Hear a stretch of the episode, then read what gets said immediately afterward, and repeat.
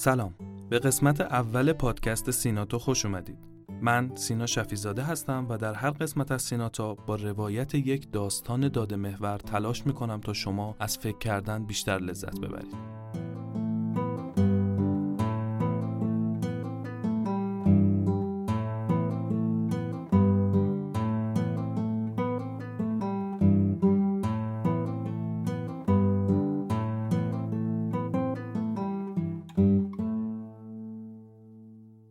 اگه یه باگ توی یک سرویس آنلاین مثل اسنپ یا دیجیکالا پیدا کنید که با استفاده از اون باگ بتونید اعتبار خودتون رو شارژ کنید آیا این کار رو انجام می‌دید یا این کار رو انجام نمی‌دید؟ این کار رو اخلاقی می‌دونید یا یه کار غیر اخلاقی می‌دونید؟ این قسمت قراره به تقلب بپردازیم که برای خودمون مجاز می‌دونیم. کارهایی که احساس می‌کنیم اشتباه هستن اما به نظرمون یه ذره اشتباه توش مشکلی نداره و می‌تونیم یک ذره تقلب بکنیم. داستان از اونجایی شروع شد که من یه بعد از ظهر اومدم خونه و عطیه گفتش که یکی از سرویس های آنلاین غذا کد تخفیفی برای من ارسال کرده. بعد از اونجایی که آدرس خونه توی گوشی من ذخیره شده بود گفتم خب کدو بده من استفادهش می‌کنم می‌زنم که سریعتر بتونیم غذا سفارش عطیه کدو برای من فرستاد من کدو استفاده کردم غذا رو سفارش دادیم اومد خونه خوردیم و خیلی لذت بردیم و تموم شد. تا فردا بعد از ظهر. رسیدم خونه عطیه گفت سینا دوباره همون سرویس به من یه کد تخفیف داده و گفته که می‌تونی از این کد استفاده بکنی؟ منم گفتم که خب اشکالی نداره. بده من کد دوباره سفارش خواستم بدم ازش استفاده می‌کنم. دوباره همون سناریو تکرار شد. من دوباره کد استفاده کردم یه غذای خوشمزه سفارش دادیم و اومد خونه. اولش خیلی مشکلی با این قضیه نداشتم تا وقتی که یه چهار پنج روز پشت سر همین اتفاق افتاد و یه لحظه من خودم شک کردم. گفتم چرا فقط دلشون واسه عطیه تنگ میشه؟ چرا عطیه رو دوست دارن؟ چرا کسی برای من کد نمیفرسته؟ یه ذره فکر کردم که یه جای کار انگار داره میلنگه تا یه حدسی رو زدم. گفتم احتمالا این کد تخفیف رو دارن برای عطیه میفرستن چون سفارش برای عطیه ثبت نمیشه و معتقدن که هنوز عطیه خریدش رو دوباره تکرار نکرده از این سرویس. منتها چون کد من استفاده می‌کنم تو سیستم اینجوری شناسایی می‌کنه که عطیه هنوز خرید نکرده یه کد دیگه بده. و من دارم به جای که با موبایل عطیه سفارش بدم با موبایل خودم سفارش میدم و چون اون کد الصاق نشده به شماره موبایل عطیه من می‌تونم ازش استفاده بکنم. خب این یه bug بود. اونا می‌خواستن که عطیه از کد استفاده بکنه نه اینکه عطیه کدشو بده به من من استفاده بکنم مجدد دوباره براش کد ارسال بکنن. بعد از اینکه متوجه این bug شدم بدون که بخوام اطلاعاتی به کسی بدم چند بار دیگه از این کد استفاده کردم. اما کم کم عذاب وجدان اومد سراغم و گفتم که این کار نکنه کار اشتباهیه که من دارم انجام میدم. بعد خودم هم قانع می‌کردم. می‌گفتم آقا به من چه ربطی داره؟ اونا اشتباه کردن. می‌خواستن حواسشون باشه. می‌خواستن باگ رو رفع باگ بکنن. نباشه تو سیستمشون. من که کاری نکردم که. بعد تازه دارم سفارش میدم دیگه. اون می‌خواد یه نفر سفارش بده. منم دارم ازش استفاده می‌کنم سفارش میدم. خلاصه یه سری استدلال برای خودم می‌کردم که خودم رو قانع بکنم که این کار مشکلی نداره. این کار ادامه بدم. چند روز که گذشت این عذاب وجدان انقدر زیاد شد که من دیگه این کار انجام نمی‌دادم. منتها یه ترسی اومد سراغم. گفتم نکنه که بعدا تبعات قانونی داشته باشه. بفهمند که من از این باگ استفاده کردم و چون اعتبار خودم رو شارژ کردم و باش غذا سفارش دادم حالا بیاد مشکل حقوقی بر بخورم و بخوان از من شکایت بکنن. من که ترسیده بودم و نمی‌دونستم ممکنه چه اتفاقی بیفته به هیچ کس نگفتم. تا اون موقع هم به عطیه نگفته بودم به خاطر اینکه گفتم اگر عطیه بفهمه فردا روز که ما رو بگیرن ممکنه زیر شکنجه لو بده که ما از این کد استفاده کردیم. گفتم به هیچکی نمیگم فردا روزم اگر مشکلی برخورد همه چی رو انکار می‌کنم. میگم نه آقا من نمی‌دونستم من یه کارمندم میومدم خونه خسته خانومم کد می‌داد منم استفاده می‌کردم. اصلا من از این باگ ماگا خبر ندارم نمی‌دونم اینا چی هستن. گفتم همه چیز رو انکار می‌کنم و صدام در نیومد. چند روز گذشت و وسوسه شدم. دوباره تست کردم دیدم آ این باگو مثل که پیدا کردن دیگه نمیشه از این کد استفاده کرد. خیالم راحت شد. گفتم خب باگم رفت شد و یه چند روزی منتظر بودم ببینم دستگیر میشم یا نه. دیدم که نه همچین اتفاق خاصی هم نیفتاد دیگه. خلاصه آب از آسیاب افتاد. اما این فکرش همینجور منو با خودش میکشون که من کار درستی کردم درستی نکردم. الان باید چیکار بکنم؟ بعد دیدم که نمی‌تونم تنهایی به جوابش برسم و گفتم توییتر رو باز کنم به خاطر که اونجا آدمای مثل خودم تقریبا زیاد هستن. و بذار اونجا مطرح بکنم. چهار نفرم میان میگن که باری کلا نه بابا اشکالی نداره و اینها. و خوشحال میشم خودم رو تسکین میدم. توییتر رو باز کردم و یه نظرسنجی توییت کردم. متن سوال این بود. اگه به اشتباه تیم فنی یک سرویس آنلاین مثل اسنپ و وجود یه باگ بتونید اعتبار خودتون رو شارژ کنید آیا این کار رو انجام می‌دهید؟ این کار رو اخلاقی می‌دونید یا غیر اخلاقی؟ و طبیعتا چهار تا گزینه هم داشت دیگه. انجام میدم اخلاقی می‌دونم. انجام میدم غیر اخلاقی می‌دونم. انجام نمیدم اخلاقی می‌دونم. انجام نمیدم غیر اخلاقی می‌دونم. همینجوری که داشت داده ها برای این سوال جمع می شد و من منتظر بودم تا داده ها تعدادشون زیاد بشه که ببینم نظر آدم ها چی هستش به صورت تصادفی با یکی از دوستانم مواجه شدم. ازم پرسید که سینا کتاب پشت پرده ریاکاری رو خونده بودی که این توییتر رو زدی؟ نظرسنجی رو پرسیدی. گفتم که نه. چی هست این کتاب؟ گفتش که یه کتاب اصلا در مورد این موضوع در مورد این تقلب هایی که ما انجام میدیم و یک اقتصاددان رفتاری بزرگ دنیا به اسم دن آریلی اونو نوشته. گفتم نه نمی‌دونستم. من فکرم از اکتشافات خودم بوده. بعد فهمیدم که نه مثل اینکه قبل از اینکه من این چیزا رو کشف بکنم یه عده دیگه تو اقتصاد رفتاری بهش رسیدن. کتابش هم دادم بیرون. گفتم جالب شد برام می‌تونی کتابش رو برام بیاری؟ همون لحظه رفت کتاب از کتابخونهش آورد و من شروع کردم کتاب رو ورق زدم و خوندم کتاب پشت پرده ریاکاری نوشته دن آریلیه اون کتابی که من در واقع خوندمش ترجمه رامین رامبود از انتشارات مازیار هستش. آقای دن آریلی یکم توضیح بدم یه اقتصاددان رفتاری استاد دانشگاه دوکه و بسیار آدم شناخته شده ای هست. اقتصاد رفتاری قسمت مشترک بین روانشناسی و اقتصاد هستش. به این می‌پردازه که آدمها چجور تصمیم می‌گیرن چجوری میشه در تصمیم گیریهاشون مداخله کرد و موضوعاتی از این قبیل. کتابو که باز کردم شروع کردم بخوندن اولین جمله کتاب بسیار تاثیرگذار بود. بذارید عینا از روش بخونم. بگذارید همین اول قال قضیه رو بکنم. آنان فریبکارن شما دقل کارید و بله خود من هم گاهگداری فریبکارم. اینو که خوندم زدم زیر خنده. یعنی خیلی برام جالب بودش که چیزی که من چند روز بود که ذهنم درگیرش بود رو خیلی واضح توی اول کتاب نوشته بود و برای خودم جالب شد که ادامه کتاب رو بخونم. موضوع اصلی این کتاب در رابطه با اینه که انسان ها انگار که یه ذره تقلب و مجاز می‌دونن و اون یه ذره تا جایی که وقتی مثلا جلو آینه وای میستن احساس بدی نسبت به خودشون نداشته باشن وقتی خودشون رو تو آینه نگاه می‌کنن. یا که عذاب وجدان نگیرن که من چه آدم بدی هستم که مثلا این کارو کردم. تا اون آستانه تقلب رو برای خودشون مجاز می‌دونن. برای اینکه این فرضیه رو بسنجه یک آزمایش رو طراحی کرده تو محیط دانشگاه. آزمایش به این صورته که به دانشجو گفتن که ما ده دقیقه از زمان شما رو می‌گیریم ده دلار بهتون میدیم در ازای این زمانی که در اختیار ما می‌ذارید. آزمون به این صورت بود که یه برگه رو بهشون دادن. برگه توش 20 تا ماتریس بود. هر کدوم از ماتریس ها توش یه سری اعداد اعشاری به صورت تصادفی وجود داشت. یک ممیز 42 سه ممیز 73 8 ممیز 4 یه سری اعداد تصادفی اعشاری که جمع دو تا از این عددها با هم دیگه ده می‌شد و هر آزمودنی تو زمان محدود باید بیشترین تعدادی که می‌تونه از این جمع اعدادی که ده میشن رو تو این مربع ها پیدا بکنه یه نکته دیگه هم وجود داشت در ازای هر جفت عددی که شما پیدا می کردید 50 سنت در انتهای آزمایش به شما پرداخت می شد. آزمایش اول به این صورت بود که همه دانشجویان نشستن برگه ها در اختیارشون قرار گرفت و توی زمان محدود گفتن که پیدا بکنید. هر چقدر که می‌تونید سریعتر پیدا بکنید. بعد دانشجو شروع کردن پیدا کردن. بعد از اینکه زمان پاسخگویی تموم شد برگه ها رو جمع آوری کردن و شروع کردن شمارش کردن. به صورت متوسط میانگین تعداد جفت عددهایی که تونسته بودن پیدا بکنن چهار بود. در واقع عدد چهار تراز واقعی عملکرد دانشجوها بودش. یعنی در حالت عادی یک دانشجو به صورت متوسط می‌تونست چهار تا از این جفت عددها رو پیدا بکنه. تو آزمایش دوم یه کار دیگه کردن. اومدن برگه ها رو توضیح کردن گفتن شما زمانتون محدوده بیشترین تعداد جفت عددی که ده میشه رو باید پیدا کنید. منتها داستانی هست. گفتم بعد از اینکه پاسخ دادید برگتون رو بندازید توی خردکن. یه دستگاه خردکن اون جلو هست. دیگه کسی نمی‌فهمید که شما واقعا چند تا جفت عدد رو پیدا کردید.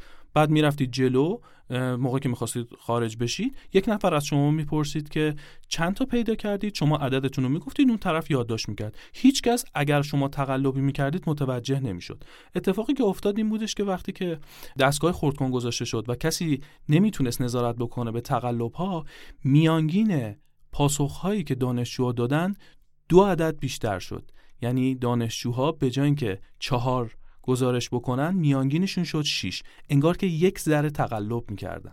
تو آزمایش سوم گفتم بیاین یه کار دیگه بکنیم. بیایم این مشوق مالی 50 سنتی که در ازای هر جفت عددی که پیدا می‌کنن به دانشجو میدیم و افزایش بدیم. ببینیم آیا افزایش دادن ارزش مادی تقلب باعث میشه که آدم ها بیشتر تقلب بکنن یا نه. شروع کردن افزایش دادن. به یه عده گفتن یک دلار میدیم دو دلار تا ده دلار افزایش دادن.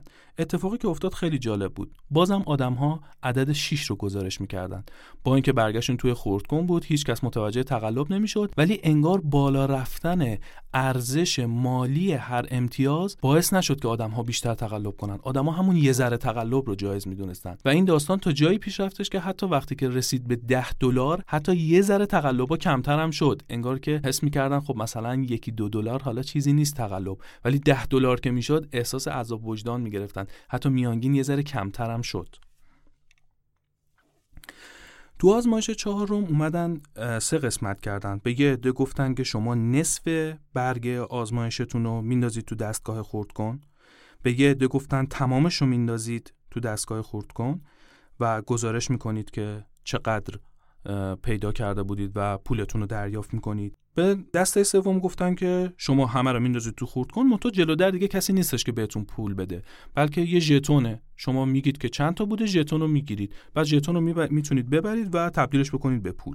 اتفاقی که افتاد این بودش که باز هم در میانگین تغییری ایجاد نشد. یعنی آدم ها با اینکه احتمال گیر افتادنشون کم و زیاد بشه و دستشون رو بشه که تقلب دارن می‌کنن یا نه باز هم میزان تقلبی که می‌کردن همون یه ذره بود. یعنی متوسطشون 6 بود. تو آزمایش پنجم یک فرضیه دیگر رو آوردن. گفتن که این دانشجوها نمی‌دونن که بقیه چند تا رو می‌تونن پیدا کنن. شاید به خاطر همینی که چهار تاشو پیدا می‌کنن یه ذره تقلب می‌کنن میگن 6 اومدن یه چیزی رو اول آزمون گفتن. گفتن که شما قراره که تو این آزمون شرکت کنید و میانگین کسایی که تا قبل از شما تو این آزمون شرکت کردن هشت بوده که در واقع آدم ها آستانه میانگین رو بدونن و اگر می‌خوان تقلب بکنن از متوسط دور نشن مشکلی نداشته باشه. اتفاقی که افتاد این بودش که آدم ها بازم یه ذره تقلب کردن. یعنی بازم میانگین 6 بود. با اینکه می‌دونستن که متوسط بقیه تونستن بیشتر پیدا کنن ولی تقلبشون و سطحش رو بیشتر نکردن. انگار که انگشت نما شدن دلیلی برای اینکه کمتر تقلب بکنن یا بیشتر تقلب بکنن نبود. آدم ها هر اتفاقی که میافته باز همون یه ذره رو تقلب می‌کنن که تو ذهنشون اخلاقی می‌دونن. بعد از این آزمایش ها میاد این نتیجه گیری رو می‌کنه که حس ما از اخلاقیات خودمون به میزان تقلبی ارتباط داره که باش احساس راحتی می‌کنیم. یعنی اینکه ما انقدری تقلب می‌کنیم که هنوز حس درستکاری رو داشته باشیم و احساس نکنیم که یه آدم متقلب بزرگ شدیم و تا اون میزان رو برای خودمون مجاز می‌دونیم. در انتهای این آزمایش میاد یک مثال تعریف می‌کنه. بسیار برای من مثال جذابی بودش. میگه که یکی از دانشجوها برمیگرده خونهشون موقعی که می‌خواسته وارد خونه بشه می‌بینه کلید رو جا گذاشته بوده توی خونه. مجبور میشه تماس بگیره با یک کلیدسازی که بیاد در رو براش باز بکنه. کلیدساز می‌رسه و دار کمتر از یک دقیقه خیلی سریع در رو باز می‌کنه. دانشجو میگه که من خیلی تعجب کردم که این قفل اگه قراره به این راحتی وا بشه اصلا ما چرا قفل می‌کنیم درو این تعجب دانشجو رو که اون کلید ساز می‌بینه یه حرف خیلی جالبی بهش می‌زنه. میگه ببین یک درصد آدم ها هستن تو دنیا که تو اگه قفلم نذاری در هیچ صورتی نمیان توی خونه تو و بخوان تقلب بکنن یا دزدی انجام بدن. یک درصد آدم ها هم هستن. اگر هزار تا قفلم بزنی به این در اونو میان راحت تو کارشون رو می‌کنن میرن. در واقع ما قفل رو برای اون 98 درصد آدم درستکاری می‌زنیم که وسوسه نشن بیان توی خونه و دزدی بکنن نه برای اون دزدهای حرفه‌ای. این آزمایش ها و داستانی که من تعریف کردم تقریبا مال 40 50 صفحه اول این کتاب هست. این کتاب مفصل تر از این حرف هاست مثال های بیشتری داره و پیشنهاد می‌کنم که اگر موضوعش براتون جذاب بودش می‌تونید خودتون تهیه بکنید و ادامه داستان ها و ابعاد مختلفی که بهش پرداخته شده رو مطالعه بکنید. بعد از تموم شدن کتاب برگشتم سراغ اون نظرسنجی که توی توییتر منتشر کرده بودم و دیدم 1081 دیتا جمعآوری شده که درصد گزینه هایی که انتخاب شده بود به این صورت بود. گزینه اول این کار رو انجام میدم و این کار رو اخلاقی می‌دونم 14 درصد بود. این کار رو انجام میدم ولی غیر اخلاقی میدونمش 22 درصد بود. 4 درصد آدم ها گفته بودن که این کار رو انجام نمیدیم ولی اخلاقی میدونیمش. و 61 درصد آدما گفته بودن نه این کار رو انجام میدیم نه اخلاقی میدونیمش.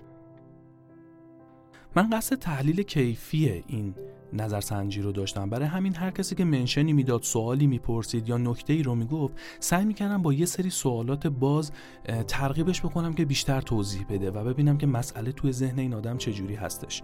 عادل طالبی به دو تا نکته اشاره کرده بود. یکیش خیلی جالب بود. می‌گفت به نظرم کسایی که گفتن ما تقلب می‌کنیم و این کار غیر اخلاقی می‌دونیم آدمایی هستن که به یک خداگاهی رسیدن و می‌دونن که کار اشتباهه و این جسارت هم دارن که توی نظرسنجیمون رو بزنن. اما یه نکته تکمیلی هم گفته بود این که خیلی وقتا پیش میاد که آدم ها دوست دارن ایدئال هاشون رو توی پاسخ گفتن به یک نظرسنجی مطرح بکنن. نه اون چیزی که واقعا داره اتفاق میفته مریم کریمی به این اشاره می‌کنه که یک بار وقتی که داشته اسنپ می‌گرفته یه باگی بوده که هزینهش کمتر براش میافتاده و این توقف در مسیر علکی زده تا هزینه بیشتر بشه که اون ما با تفاوت هزینه رو پرداخت بکنه. و میگه که به نظر من ارزشمند نبود این یه ذره تقلب و چرا من مثلا برای چند هزار تومن باید خودم رو آدم غیر درستکاری بکنم. اما خب یه نکته هم تو دل حرف مریم هست که خب OK چند هزار تومن اگه ارزش تقلب نداره یعنی اینکه اگر بیشتر بشه آیا برای تو هیجان انگیز میشه که بخوای بری تقلب بکنی یا نه؟ آنا علیخانی که تجربه مدیریت توی بامیلو به عنوان فروشگاه آنلاین رو داره میگه که ما یه باری یه سری کد تخفیف تولید کردیم در اختیار خبرنگارها گذاشتیم که این خبرنگارها خب انتظارمون برای این بود که از آدمهای عادی سواد رسانه‌ایشون بیشتره فرهیخته ترن و انتظار تقلب خب کمتر هستش. منتها این نکته وجود داشت. کدا خیلی الگوی ساده ای داشت و اگر یه کسی یکم دقت می‌کرد ممکن بود که بتونه از بقیه کدها هم به صورت تصادفی بزنه و استفاده کنه. میگه اتفاق اتفاقی که افتاد این بودش که خبرنگارا رفتن و از این کدا استفاده کردن و شروع کردن تقلب کردن با اینکه ما اصلا انتظار نداشتیم که این آدم حداقل این کارو بکنن. وقتی که آنها اینو منشن زد من دقیقا یاد اون داستان تو اون کتاب افتادم که میگفتش که ما قفل رو برای اکثریت درستکار می‌زنیم. شاید اگه یه ذره کدا تغییر می‌کرد این خبرنگارا انگیزه تقلب نداشتن ولی چون خیلی شاید ساده بوده وسوسه شدن حتی اون آدم های درستکار هم گفتن بذار یه ذره تقلب کنیم. حسین گل حسینی گفتش که ما یک کشف تقلب داشتیم که توسط یکی از شرکت های دیگه انجام شد. به ما گزارش دادن اومدن پیشمون ازشون تقدیر و تشکر کردیم و بهشون هدیه هم دادیم. از حسین پرسیدم که آیا اون خسارتی که قبلا زده بودن در موردش صحبتی شد؟ اون پولی که مثلا تقلب کرده بودن؟ گفت نه نه اونا چیزی گفتن نه ما به رو آوردیم کلا حل شد موضوع. ولی حدس من اینه که احتمالا رقم رقم خیلی زیادی نبوده و الا همه چی اینقدر گل و بلبل هم پیش نمی‌رفت. حجت الله کاسبان به این اشاره می‌کنه که من زمانی کار غیر اخلاقی نمی کنم در قبال یک کسب و کار که اون کسب و کارم خودش اخلاقی باشه. اگر اون کارهای غیر اخلاقی می‌کنه حالا با تعاریف مختلف و مصادیق مختلف من هم خودم رو مسئول نمی‌دونم که تقلب نکنم در مقابل. محمد شکاری تجربه جالب داره میگه که بعضی وقتا شما با پشتیبانی تماس می‌گیرید بگید که این باگ وجود داره بعد پشتیبانی میگه اشکال نداره شما استفاده کنید. انگار که چون می‌خواهند که تعداد درخواست ها بیشتر بشه انگار براشون مهم نیست یک نفر ده بار استفاده کنه یا ده نفر استفاده بکنن. فقط تعداد درخواست مهمه. واسه همین انگار که چراغ سبز نشون میدن که اشکال نداره از این باگ استفاده هم کردید اوکیه. علیرضا معتقده که استفاده از bug دقیقا مثل دزدیه. انگار که یه خونه قفلش خرابه. شما نباید برید هول بدید چون قفلش خرابه برید داخل و دزدی کنید. یه کاربری به اسم سیپریس میگه که من یه سری کد random قدیم می‌زدم برای شارژ ایرانسل که ببینم آیا جواب میده یا نه. اما بعد از یه مدتی دیگه این کار رو متوقف کردم چون معتقد بودم که تخم مرغ دزد شتر دزد میشه. و یه تقلب کوچولو الان قبهش براش بشکنه و تقلب های بزرگتری رو تو آینده انجام بده. محمد سمیعی مدیر بازاریابی ریحون ریحون اتفاقا خودش یک سفارش آنلاین غذا هست. میگه که اشکالی نداره اگر یه ذره تقلبم کردن آدم ها به هر حال پیش میاد. بعد از محمد پرسیدم که محمد اگه یک میلیارد یک نفر تقلب بکنه چی؟ بعد محمد گفتش که نه دیگه یه میلیارد که نه منظورم یه میلیارد نبود. انگار که محمد هم ناخواسته تو ذهنش یه ذره تقلبه رو حالا میشه باش کنار اومد. ولی اگر که رقمش زیاد باشه دیگه نه اینجوری نیستش که به این راحتی بگم. اشکال نداره حالا از کنارش بگذرم. سهیل علیزاده اما نظر جالبی داره. میگه که من گزارش می‌کنم و هیچ توقعی هم در مقابل ندارم چون اینو وظیفه اخلاقی خودم می‌دونم. کاربری به اسم کلداکس میگه که اگر یه سازوکاری برای پرداخت وجود داشته باشه و شما بدونی که OK من اگه این bug و گزارش می‌کنم بسته به اهمیت اون باگی که گزارش کردم پرداختی به من انجام میشه خب من انگیزه دارم که باگ ها رو گزارش بکنم. اما در غیر این صورت اگر یک مکانیزم مشخص وجود نداشته باشه چرا من باید این باگ رو گزارش بکنم؟ کاربری با نام آنابله که ظاهرا خودش مسئولیت فنی توی کسب و کارا داره و اگر چنین اتفاقی بیافته مسئولیتش تو اون business با خودش هست میگه که شارژ کنید حلالم هست و از طرف یک آدم فنی میگه که این اشتباه تیم فنیه. و تبعاتش به عهده اون هستش و هیچ اشکالی نداره. حتی من ازش وقتی پرسیدم که رقم خیلی زیادی اگر تقلب بشه چه اتفاقی میفته بازم گفتش که نه من به نظرم این اشتباه توسط تیم فنیه و تیم فنی باید تبعات این موضوع رو به عهده بگیره و دقتش رو بیشتر بکنه. امیر از منظر مذهبی به قضیه نگاه می‌کنه. میگه این کار غیر شرعیه مستاق دزدیه و حرومه. تازه حق و ناس هم هست. یعنی کاملا این رو یک حرام دینی می‌دونه و میگه که نباید ما این کار رو انجام بدیم. مهدی رحمانی یه نظر بامزه داره. میگه که وقتی که شما تقلب می‌کنید یه حال خوب تیز بودن داره. انگار که دارید به سیستم نشون می‌دید که من از تو باهوشترم من از تو زرنگترم. و خدایار سعید وزیری به عنوان وکیل اشاره می‌کنه که قطعا تبعات قانونی داره. هر سطحی از تقلب اگر به صورت عمدی اتفاق بیفته پویا شیخ حسنی ازم خواسته بود که توضیح بدم که چرا من گزینه سه رو انتخاب می‌کنم. واقعیت اینجاست که من در عمل رفتاریش مشابه گزینه یک یا دو داشتم. اما بعد از اینکه فکر کردم و این مسئله رو برای خودم بررسی کردم به گزینه سه رسیدم. و خب درصد کمی هم بودن که گزینه سه رو انتخاب کرده بودم. من گزینه سه رو انتخاب کردم یعنی اینکه این کار رو انجام نمیدم اما اخلاقی میدونمش. اما دو تا دلیل عمده دارم که چرا گزینه سه رو انتخاب می‌کنم. یکی اینکه من وقتی این کار رو انجام نمیدم دلیل انجام ندادنم این نیستش که این کار غیر اخلاقیه. دلیل های دیگری برای انجام ندادنش دارم. دلیل اولم اینه که وقتی یه روزی متوجه بشن که این باگ وجود داره اون وقت ممکنه که اون سیستم یک نشانه بذاره برای تمام کاربرایی که از اون باگ استفاده کردن ولی گزارش ندادن. من دوست ندارم تو یکی از کسب و کارهای آنلاین کنار اسمم یه دونه پرچم بخوره که بگن این آدمی بوده که یک بار از این سیستم تقلب کرده و به ما گزارش نکرده. و دلیل دومش اینه که معتقدم اگر که این کار رو انجام ندم سودی که در بلند مدت یک کسب و کار آنلاین برای من داره خیلی بیشتر از اون منفعت کوتاه مدتیه که من ممکنه از این تقلب به دست بیارم. در مجموع برای من سود بیشتری داره که کسب و کارهای آنلاین موفق بشن و رشد بکنن اما اینکه چرا من اینو اخلاقی می‌دونم به این خاطر هستش که معتقدم چیزی که منع قانونی براش وجود نداره رو نمیشه به غیر اخلاقی دونست. البته بعد از توضیحات خدادیار فهمیدم که منع قانونی هم وجود داشته و یکم در این مورد شک کردم. البته به نظر من باید قانون یک جوری من بکنه و مجازاتی رو در نظر بگیره که انقدر سنگین باشه که یه فرد اون تقلب رو انجام نده. در نهایت به نظر میاد اگر که ما سیستم های بانتی هانتینگ رو راه اندازی بکنیم سیستم هایی که یک مکانیزم دادن پاداش به کسانی هستند که باگ ها و خلاهای سیستم رو گزارش می‌کنن می‌تونیم جلوی خیلی از این تقلب ها رو بگیریم. خیلی آدم هایی که متخصص هستن تو این حوزه رو بهشون انگیزه بدیم که قبل از اینکه متقلب های اصلی باگ ها رو پیدا بکنن اونها ما رو از اشکالات سیستم آگاه بکنن. نکته بعدی که در رابطه با تقلب وجود داره اینه که یک موضوعی نیستش که بشه خیلی سرسری گرفتش توی business. یه متقلب می‌تونه نامحدود اعتبار خودش رو شارژ نکته بعدی اینه که بعضی از آدم ها هستن که اصلا اینا متقلب نیستن. یه باگی رو پیدا کردن یک بار کنجکاوی می‌کنن شیطنت می‌کنن و اگر شما بهشون تنبیه مورد نظر یا اختار رو بدید اینها فعالیت خودشون رو متوقف می‌کنن. اما اگر هیچ واکنشی بهشون نشون ندید ممکنه که به مرور زمان و در عرض چند هفته چند ماه تبدیلشون بکنید به یک متقلب اساسی. و نکته پایانی این هستش که متقلب ها بعد از اینکه دستگیر میشن بعد از اینکه می‌فهمیم که اینا رو سیستم هستن دسترسیشون رو می‌گیریم یا اینکه اعتبارشون رو ازشون پس می‌گیریم مطمئنا دنبال راهکارهای جدیدی برای تقلب میگردن. آدمهایی که حرفه‌ای تقلب می‌کنن در هر لحظه به دنبال راههای جدید برای هک کردن سیستم ها هستن. پس اگر یه راه حلی پیدا کردید تا جلوی باگ رو بگیرید خیالتون راحت نباشه که تا همیشه دیگه این سیستم دچار مشکل نمیشه. نه آدمهای متقلب همیشه دارن به راهکارهای جدید برای هک سیستم شما فکر می‌کنن یه نکته ترسناکی توی این اپیزود برای من وجود داره و اونم اینه که آدم های یه ذره تقلب رو نسبت به توان خودشون میسنجن.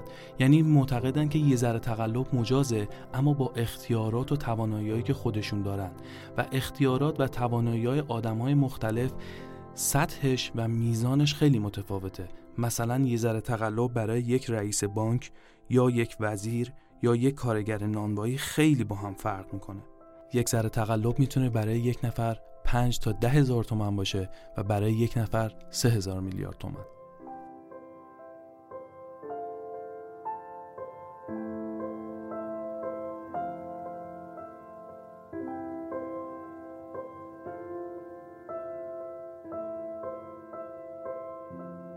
در آخر اگه فکر می‌کنید در اطرافتون آدمایی هستن که تو دام چنین تقلبایی افتادن اگه به اونا احساس صمیمیت می‌کنید می‌تونید این پادکست رو براشون مستقیم بفرستید. یا اگر که باشون اونقدر نزدیک نیستید و راحت نیستید می‌تونید برای یکی از اطرافیانشون این پادکست رو بفرستید تا شاید یه کمک کوچیکی بهشون بشه و از تبعات قانونی که ممکنه تو آینده سراغشون بیاد دور نگهشون داره